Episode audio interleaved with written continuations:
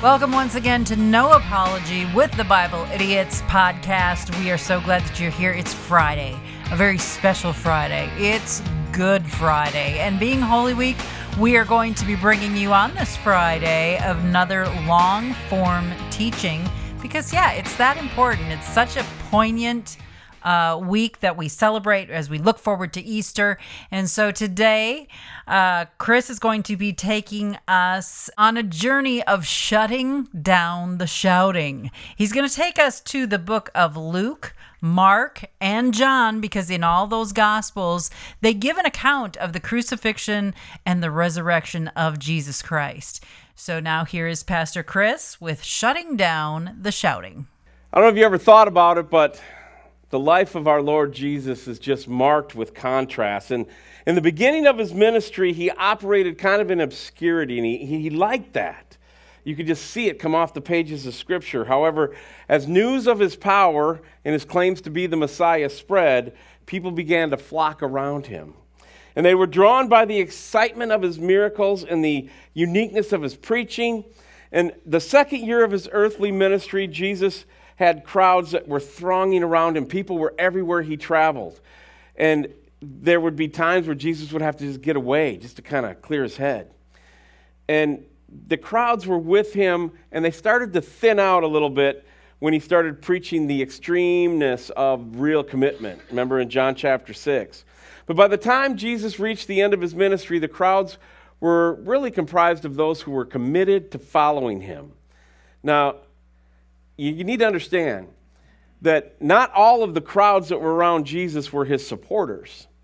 A lot of them were always like not in favor of what he was doing. They were just mesmerized by this guy who could do miracles and was, said he was the Messiah. So they were there to simply criticize him, to simply test him. They were not on his side. I mean, think about it. They did not, some of them like his teaching at all. In fact, one of them was named Judas. Do I need to say anything else? See, remember that the crowd is fickle. Never allow anyone to force you to just be part of a crowd, just to be part of a crowd. You need to be man enough, woman enough to be able to make your own decisions because it's a personal relationship with Jesus at the end of the day, is it not? See, when Jesus reached the last week of his life on earth, the crowds are still there. But the one thing that just really hits me is that the crowds surrounding during the last week of Jesus' ministry there was just a whole lot of shouting going on. Every time you turned around, somebody's crying out, somebody's shouting this, somebody's shouting that. So we're going to look at three things today. We're going to look at three things this morning around the events where the shouting at the presence of the Lord, and they all lead up to when the shouting stops. And so let's look together at shutting down the shouting. And how did that go down? Point number one in your notes today the crowds shouted at his entrance. It is Palm Sunday, after all. The crowds shouted at his entrance. Megan read the version from Matthew 21. I'm going to read Luke 19, 29 through 40. By the way, there's three different texts today. We're going to get through all of them. But let's go with Luke 29, verse 40. Let's pick it up, verse 29. Here we go. When he drew near to Bethphage and Bethany at the mount that is called Olivet, he sent two of the disciples, saying, Go into the village in front of you, where on entering you will find a colt tied on which no one has ever sat. Untie it and bring it here. If anyone asks you, Why are you untying it? you shall say this The Lord has need of it. So those who were sent went away and found it just as he had told them. And as they were untying the colt, its owner said to them, Why are you untying the colt? And they said, The Lord has need of it. And they brought it to Jesus. Throwing their cloaks on the colt, they set uh, Jesus on it. And as he rode along, they spread their cloaks on the road. And as he was drawing near, already on his way down the Mount of Olives, the whole multitude of his disciples began to rejoice and praise God with a loud voice for all the mighty works they had seen, saying, Blessed is the King who comes in the name of the Lord. Peace in heaven and glory in the highest. And some of the Pharisees in the crowd said to him, Teacher, rebuke your disciples. And he answered, I tell you, if these were silent, the very stones would cry out. So let's get the context. Why all the excitement? Because a dude's riding on a donkey? I don't think so. See, Jesus the man, Jesus the messenger, and Jesus the Messiah all show up right here. They had experienced the excitement of Jesus the man. They had watched this guy who was known as the Nazarene, who had miracles and powers, and they'd seen him demonstrate this. And some in the crowd were genuine in their love for them. Some in the crowd were genuine.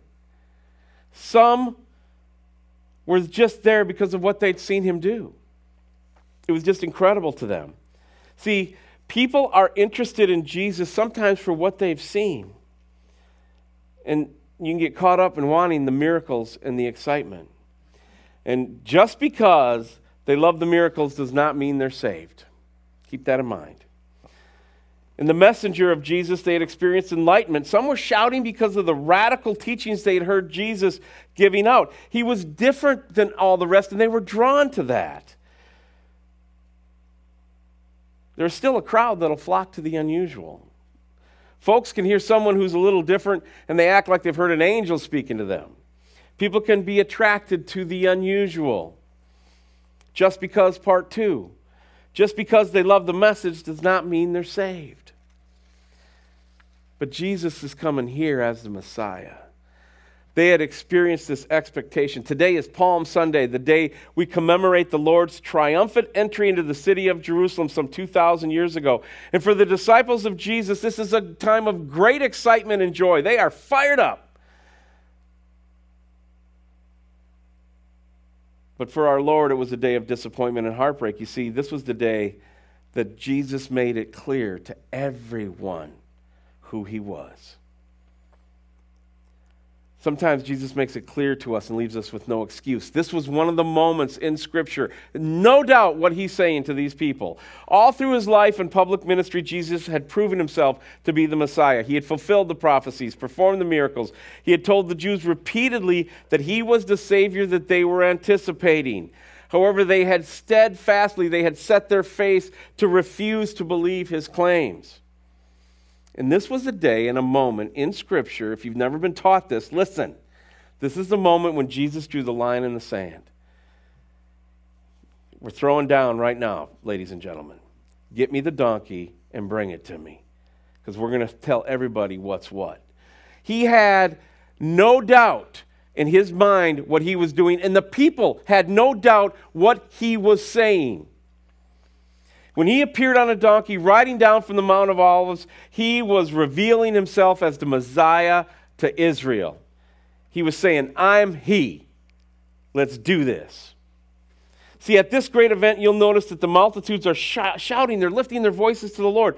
They, they know what's going on. Now, some of them have that understanding that he's going to deliver them from the, from the Romans that he's going to be this big military leader. So they cheer him and shout praises to God because of him. See, they missed the entire significance of this event. Many of them there did. Not all, but many. It's true because Jesus came fulfilling the prophecy of the prophet in Zechariah 9 9. In Zechariah 9 9, in that day, in that era, that would have been like our John 3 16. How do we know when the Messiah is going to come? He's going to come riding on a colt down from the Mount of Olives. Read Zechariah 9 9 with me. Rejoice greatly, O daughter of Zion. Shout aloud, O daughter of Jerusalem. Behold, your king is coming to you. Righteous and having salvation is he, humble and mounted on a donkey, on a colt, the foal of a donkey. He did this to force the hands of the Jewish leaders. They had planned to kill Jesus after the Passover. But Jesus had come into Jerusalem for the sole purpose of going to Calvary. And, and these people kind of miss it all. There, there's just a whole group of folks that just miss it. He's headed to the cross. It's the sole purpose for his existence. Isaiah 50, John 18, Matthew 16. And just because part three, just because someone thinks he's the Messiah, does not mean that they're saved. So there are many now who have enjoyed the miracles, the, the message of the Messiah of the church, but they miss the fact that salvation does not come through anything else other than a personal commitment, salvation, and relationship with Jesus Christ. See, as we put this into context for our world today in 2021, let me just share with you Jesus did not come to heal you, He did not come to feed you, to bless you, to teach you, or to f- fulfill a bunch of dusty old prophecies for the people of Israel so that we could, we could see him. He came to give us eternal life. He came to save us and have a personal relationship with us. And some of those other byproduct benefits are wonderful. But that's not what his whole thing is. He's come to save you and me because we're sinful and can't save ourselves. See, he came, Jesus came, he's riding on this donkey to force the hands of the Jewish leaders to crucify him early at the Passover, in line with Scripture. It's amazing. Because Jesus came for the whole purpose of dying for the sins of man on, on the cross. He came to be the Savior of the world, and until you know Him in that relationship, you really don't know Him. They shouted at his entrance in Jerusalem, but they didn't understand the whole story. Those who know him, we know, those of us, that there is a bigger reason to shout and praise his name. Under no other name can we be saved other than Jesus Christ, the King. They know he's worthy of honor and praise. And, and those of us who know him, it's hard for us to stop praising and glorifying his name. Whether it's a quiet time in prayer, or whether we're singing a praise song. Now, I don't know about you, but I got up to let the dogs out today, and as I went, went outside, I just got blasted with one of the most glorious mornings in my Kansas time. Wasn't it great today? Sun coming up. Just it was just beautiful. And in that moment, all I could think of was this message I'm about to deliver today, thinking, how awesome Jesus is that he would save a loser like me. So, point number one, the crowd shouted at his entrance. Point number two, the crowds shout at his examination. The crowd shouted at his examination. Skip ahead a little bit in the week to John 19, verses 13 through 16. He's standing with Pilate. Now, the gospel parallels here are amazing when you take Palm Sunday all the way through the resurrection, because it's all told just a little bit different in the four gospels. But I'm going to use John 19, 13 through 16 here, and read with me, picking it up verse 13. So when Pilate heard these words, he brought Jesus out and sat down on the judgment seat at the place called the stone pavement, in an Aramaic Gabbatha now it was the day of preparation for the Passover. It was about the sixth hour, and he said to the Jews, Behold your king. And they cried out, Away with him! Away with him! Crucify him! Pilate said to them, Shall I crucify your king? The chief answered, the chief priest answered, We have no king but Caesar. Ah, ouch. Verse 16 So he delivered him over to them to be crucified, and so they took Jesus. Get the context now. He rides in on a donkey. I am your Messiah. During the week, he doesn't overthrow Rome like they wanted him to, a lot of them. And now they're there shouting out. The words cry out literally mean to scream or to demand something be done with red face. This crowd is whipped into a frenzy that nothing but the death of this dude will satisfy to them. Now, how many do you think were in that same crowd the previous Sunday when he rode down on the donkey? Bunch, probably. Some say the majority. Can't tell you for sure. But the crowd is fickle. When this man, who they thought was the Messiah, they shouted for him as if he was their king, and now they look at him as if he's an impostor. That is why we find these people who were crying out for the king of Jerusalem now want this guy eliminated. If he's not going to do what we want him to do, I want him gone.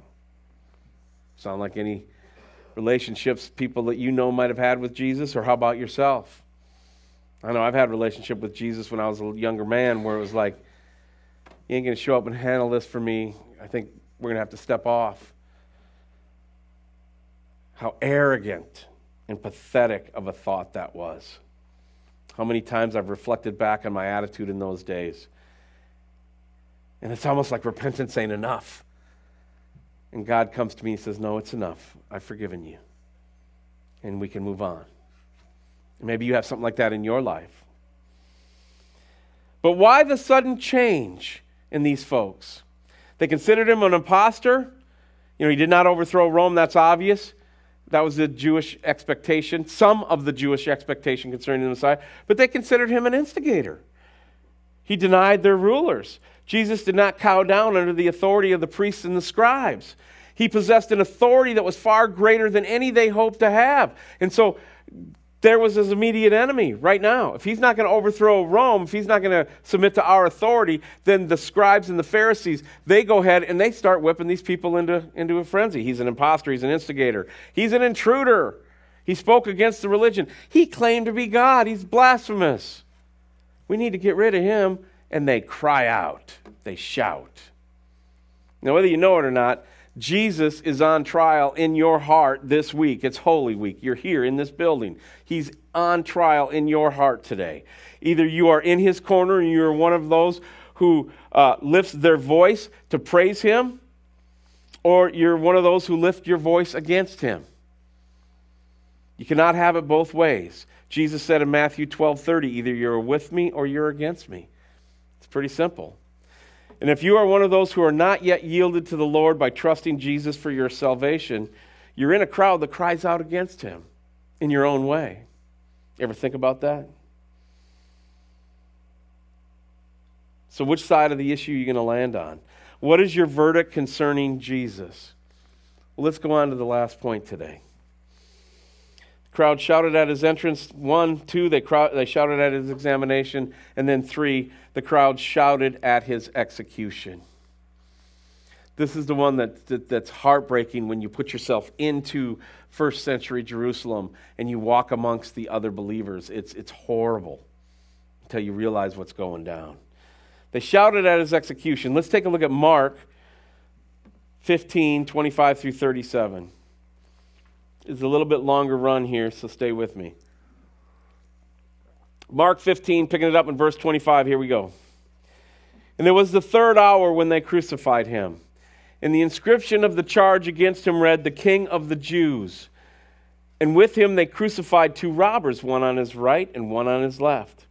And those who passed by derided him, wagging their heads and saying, Ah, you who would destroy the temple and rebuild it in three days, save yourself and come down from the cross. Also, the chief priests and the scribes mocked him to one another, saying, He saved others, he cannot save himself. Let the Christ, the King of Israel, come down now from the cross that we may see and believe. Those who were crucified with him also reviled him. And when the sixth hour had come, there was darkness over the whole land until the ninth hour. If you were here for the movie on Friday night, they kind of gloss over that point. It's a Hollywood movie. It's a good movie about a Roman soldier who's, who's, who's, who's contemplating the resurrection and what happened, and I thought it was very well done. But there were some major scriptural inaccuracies because after the cross, before the resurrection, there was a panic across the land that they had tried to kill the Son of God and what would happen next. And the Jews were in a panic. The, the, the, the, the authorities of the Jews were in a panic because they were about to lose their prime position if he really was the Son of God. The temple had been torn in two. There was an earthquake. It was dark. This stuff was going down. In the context, the horrors of Jesus' death ignites the Lamb of God in our hearts, and we see that he came to be the sacrificial Lamb of the world. And in that, as he's hanging on the cross, as he's doing what he came to do, there's confusion and people are yelling at him. They mocked him, they ridiculed him, they falsely accused him, and they even walked by and wagged their heads at him. And I'm telling you right now, if I was the Son of God, it would have been all I could do not to come down off the cross, rip the chief priest's arms from his socket, and beat him with it. Maybe it's just me, but that's how I feel when I read this. I'm just, ugh. And then the grace of Jesus comes over my soul. And I realized that that is not the way of a Christian. And the love that Jesus showed, the compassion that he showed from the cross to those people had to be so palatable that it impacted those who were standing there. Why do I say that? Because both of the criminals on either side of him were mocking him right along with them during this time, but one of them had a change of heart before he died. Think of that. Had a change of heart before he died. Realized he was the Son of God and said, Remember me when you come into your kingdom. And what did Jesus say? Step off? No, he said, Today you will be with me in paradise. And when you put it into that context, that today, if we're standing in front of Jesus in 15 minutes, today we're going to stand with him in paradise, we can let a lot of that mocking go, can't we?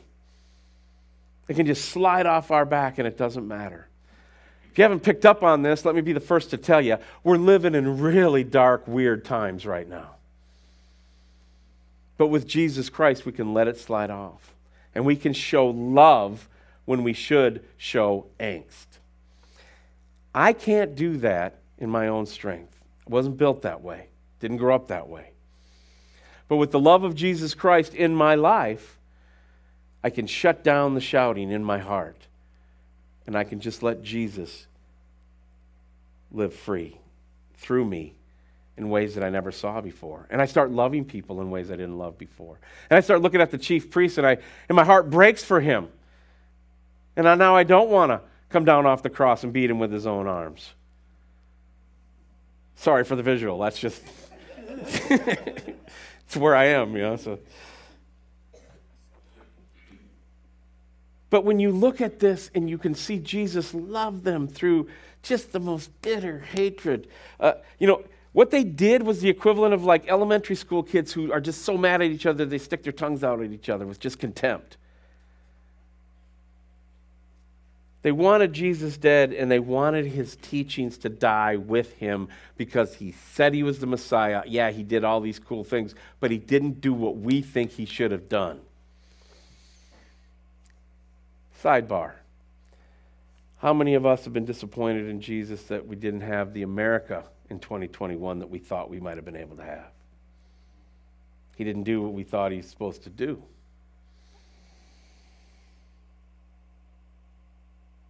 See, we can also misunderstand much. And when things don't go our way, we can then go back to Scripture, go back to maturity, go back to growing closer. Uh, I'm sorry, growing stronger in the Lord. We're already as close to Jesus as we're going to be if we're saved. And we can then overcome in our hearts and in our minds as we go forward. And what happens then? We start loving others that we didn't have the love for before. The anger melts away. You can look here and you can say, why all the anger? Because they misunderstood. They misunderstood Jesus' mission, they misunderstood his message, and they misunderstood his methods. His mission, they were looking for a man to overthrow Rome. They were looking for a revolutionary the revolution happened. Jesus did what he was supposed to do. They were so looking for a Messiah that would usher in the kingdom of their world that they forgot that the whole passage of Isaiah 53, the whole passage is clear that the Messiah must die for the people. And that the revolution that has happened is that we now have victory over death, hell, and the grave for eternity. It's amazing. People still miss it today. People still look at Jesus to be what they want him to be, not what he actually is. Just, just for the record, Jesus did not come to be an example. Jesus did not come to be a teacher. He did not come to just communicate truth. He did not come as a social reformer. He did not come to try to lift the standard of living for the people. No. Jesus Christ came to this world as the way, the truth, and the life. He came for one purpose and one purpose only. Jesus Christ came to this world to die. Jesus summed up his mission in one statement in Luke 19, verse 10. In Luke 19, verse 10, he says this for the Son of Man came to seek and save the lost. Has he fulfilled that mission in your life? They misapplied the scriptures back then. When Jesus came into the world, he came to a nation that was very religious. They knew the Word of God. They knew, uh, they knew they, that there would be a coming of the Messiah. And in all their scriptures, they totally missed Jesus. You know, when people are debating the end times and the rapture this and the rapture that and, and the second coming here and there, I always point back to this. If the Jews could miss the Messiah, are, are we so arrogant to think that we can't misinterpret some of the scriptures? Now, I don't get into debates about the rapture, pre trib, mid trib, post trib, pan trib. You know what pan trib is? Pan trib is it'll all pan out anyway. I will tell you this that Jesus is going to work it out. And if I keep my eyes focused on Jesus, there's a peace that comes into my life, and I'm okay with how it works out in the end times. Now, I study prophecy. I've studied prophecy for over 20 years. And I was talking to a friend of mine this week who I'd love to bring here to, to share with you some stuff. He's a creation speaker. And he said, You know, Chris, I'm a pre tribulation rapturist, but if he doesn't hurry up and show up, I might become a mid trib. if you're watching the news, yeah, yeah like, I, I get it.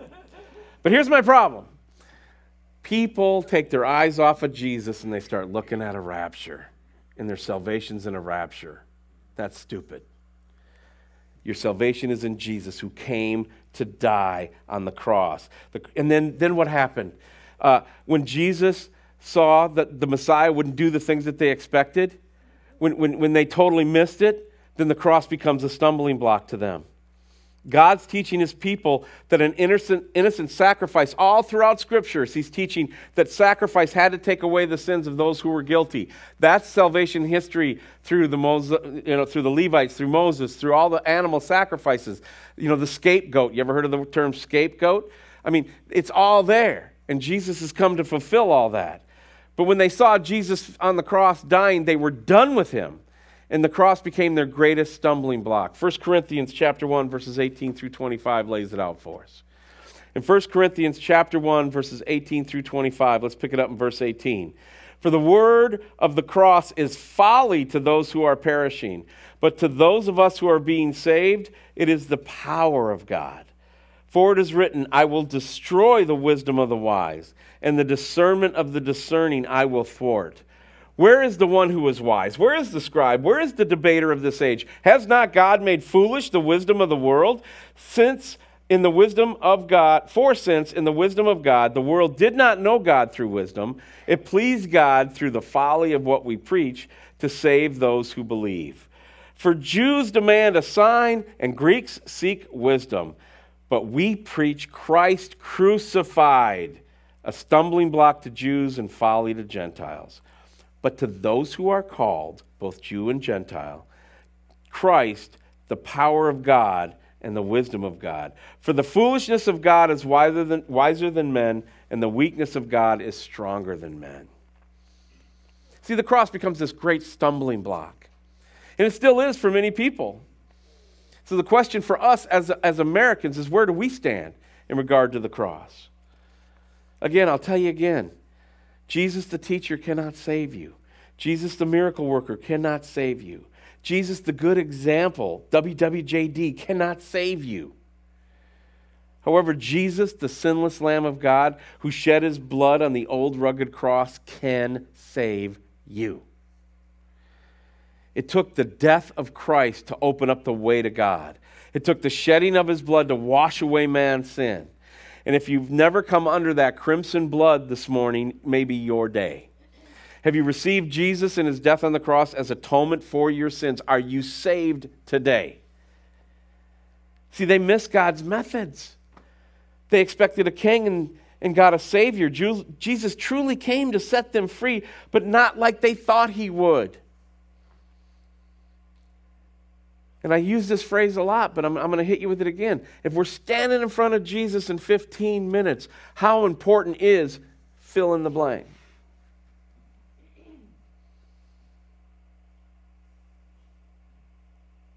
Everybody's got a blank. My blank changes day by day.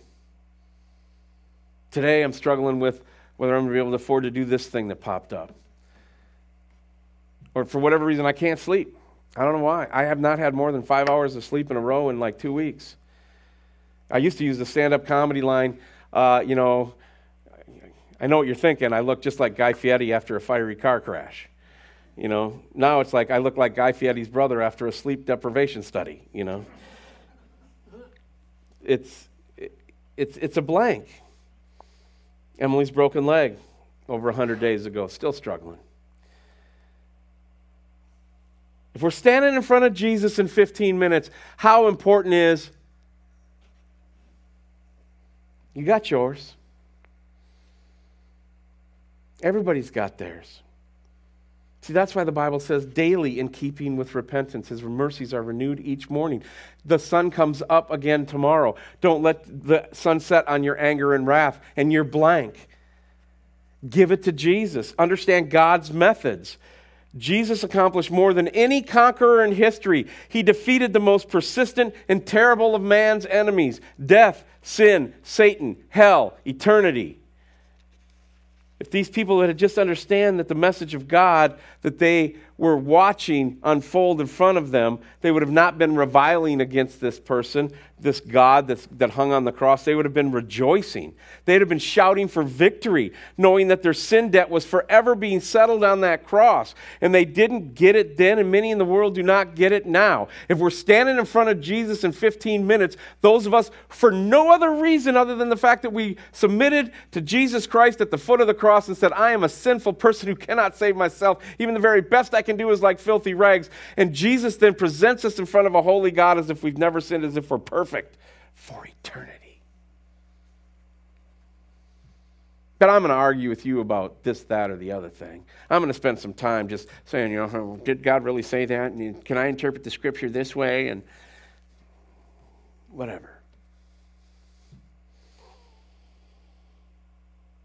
Look, peeps, don't let people deceive you.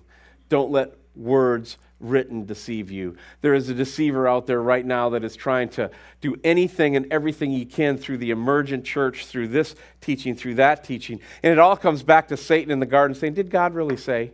Did God really say? Are you really saved? You know, may, maybe, you know, like Rob Bell, there is no hell. Yeah, Rob, step off. You don't know what you're talking about. The Bible's true, and we're going to hold on to it with everything we have. Well, you know, the, the Bible was written by, by men. Can you really trust the Bible? It's just a book of fairy tales. No, it's not. And I know it's not because I've spent time with it, and the Bible shows itself to be true, just like God reveals himself in nature. You can't deny it. When you come face to face with our own sinfulness and our own need of a Savior, and you look at Jesus Christ on the cross, and you confess your sins and you cry out for salvation, God will show up in your life. Have you done that? Let me, let me conclude, bring it home today. That terrible day ended. The lifeless body of Jesus hung dead on the cross. The blood that poured out with the water it's just churning at his feet. And the awful death he endured on the cross was mercifully over. Two other men were also dead. There's silence now as the crowd slowly leaves this wretched scene and heads to their home. There's no shouting now. No, no, no. The shouting stopped because the object of their anger was dead. See, those people on the hillside had known what we know this morning. They would have not been silent. They would have been shouting for victory. If they could have just seen that in the fact three days later, the one they had watched die would rise from the dead and conquer death, hell, and the grave, they would have bowed before him in humble submission and left that hillside shouting with victory. Now, before I finish, let me tell you one thing. Yes, the shouting stopped the day Jesus died. His enemies stopped because the object of their hatred was dead. And even his followers lost their shout because the object of their affection was dead. But let, let me remind you there came a day that we're going to celebrate next Sunday. It happened just three days later when the shouting started up again. And I'm not here today to pronounce a dead Savior. I'm here to tell you about a Savior who died on the cross, who rose again from the dead. And I'm telling you, this one who is the way, the truth, and the life, is alive forever, and he's to provide you with salvation. Right now, I don't want to think about my granddaughters. I don't want to think about my children. I don't want to think about you, the sheep that God has asked me to shepherd. I want to think about I don't want to think about Emily. I want to think just about my need of a savior. And I want you to do the same. This message isn't for others. It's for you. It's for me. Are we trusting Jesus? Have we given our lives to Jesus? There's a great dichotomy in Scripture. To live, you have to die. You come to the foot of the cross, and I, and, and I call it being crushed into powder. And out of that, Jesus builds you back up again through the resurrection. Because we can bring nothing. If you do not know Jesus, the altar is available for you. There are people here that'll come and pray with you. We call it the life of Pi. I'll be here to pray with you, talk with you, and share with you. There is nothing greater in your life or in mine as we block out everything and have a moment of selfishness, a moment of self reflection where we know that our sins are forgiven because of what Jesus did on the cross and the resurrection. And from there, we can then start impacting our circle going out. Make sense? Many of you in this room are saved. Let this be a week of strengthening that faith. Like I said before, once we're saved, we're as close to Jesus as we're ever going to get. But we can grow stronger in our love and in our sanctification and in our in our in, in, in seeing God's glory work through us.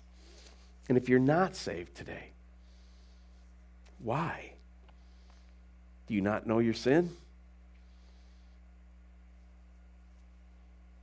It's there. You know it. And now we got a Savior who will take it from you if you just come and give it to Him. Transfer that trust. No longer is it my effort, it's always going to be Jesus. Let's pray. Heavenly Father, Lord Jesus, Holy Spirit, we are glad you're here with us today. Lord, as you have this triumphal entry into Jerusalem, let it be a triumph of entry into Lifehouse Church for this holy week. There is such great spiritual maturity here. And there's also folks that just need to grow in you, who know you, who have submitted to you. And they just need to grow and let this just be one of those times where the sun shines this week on this church.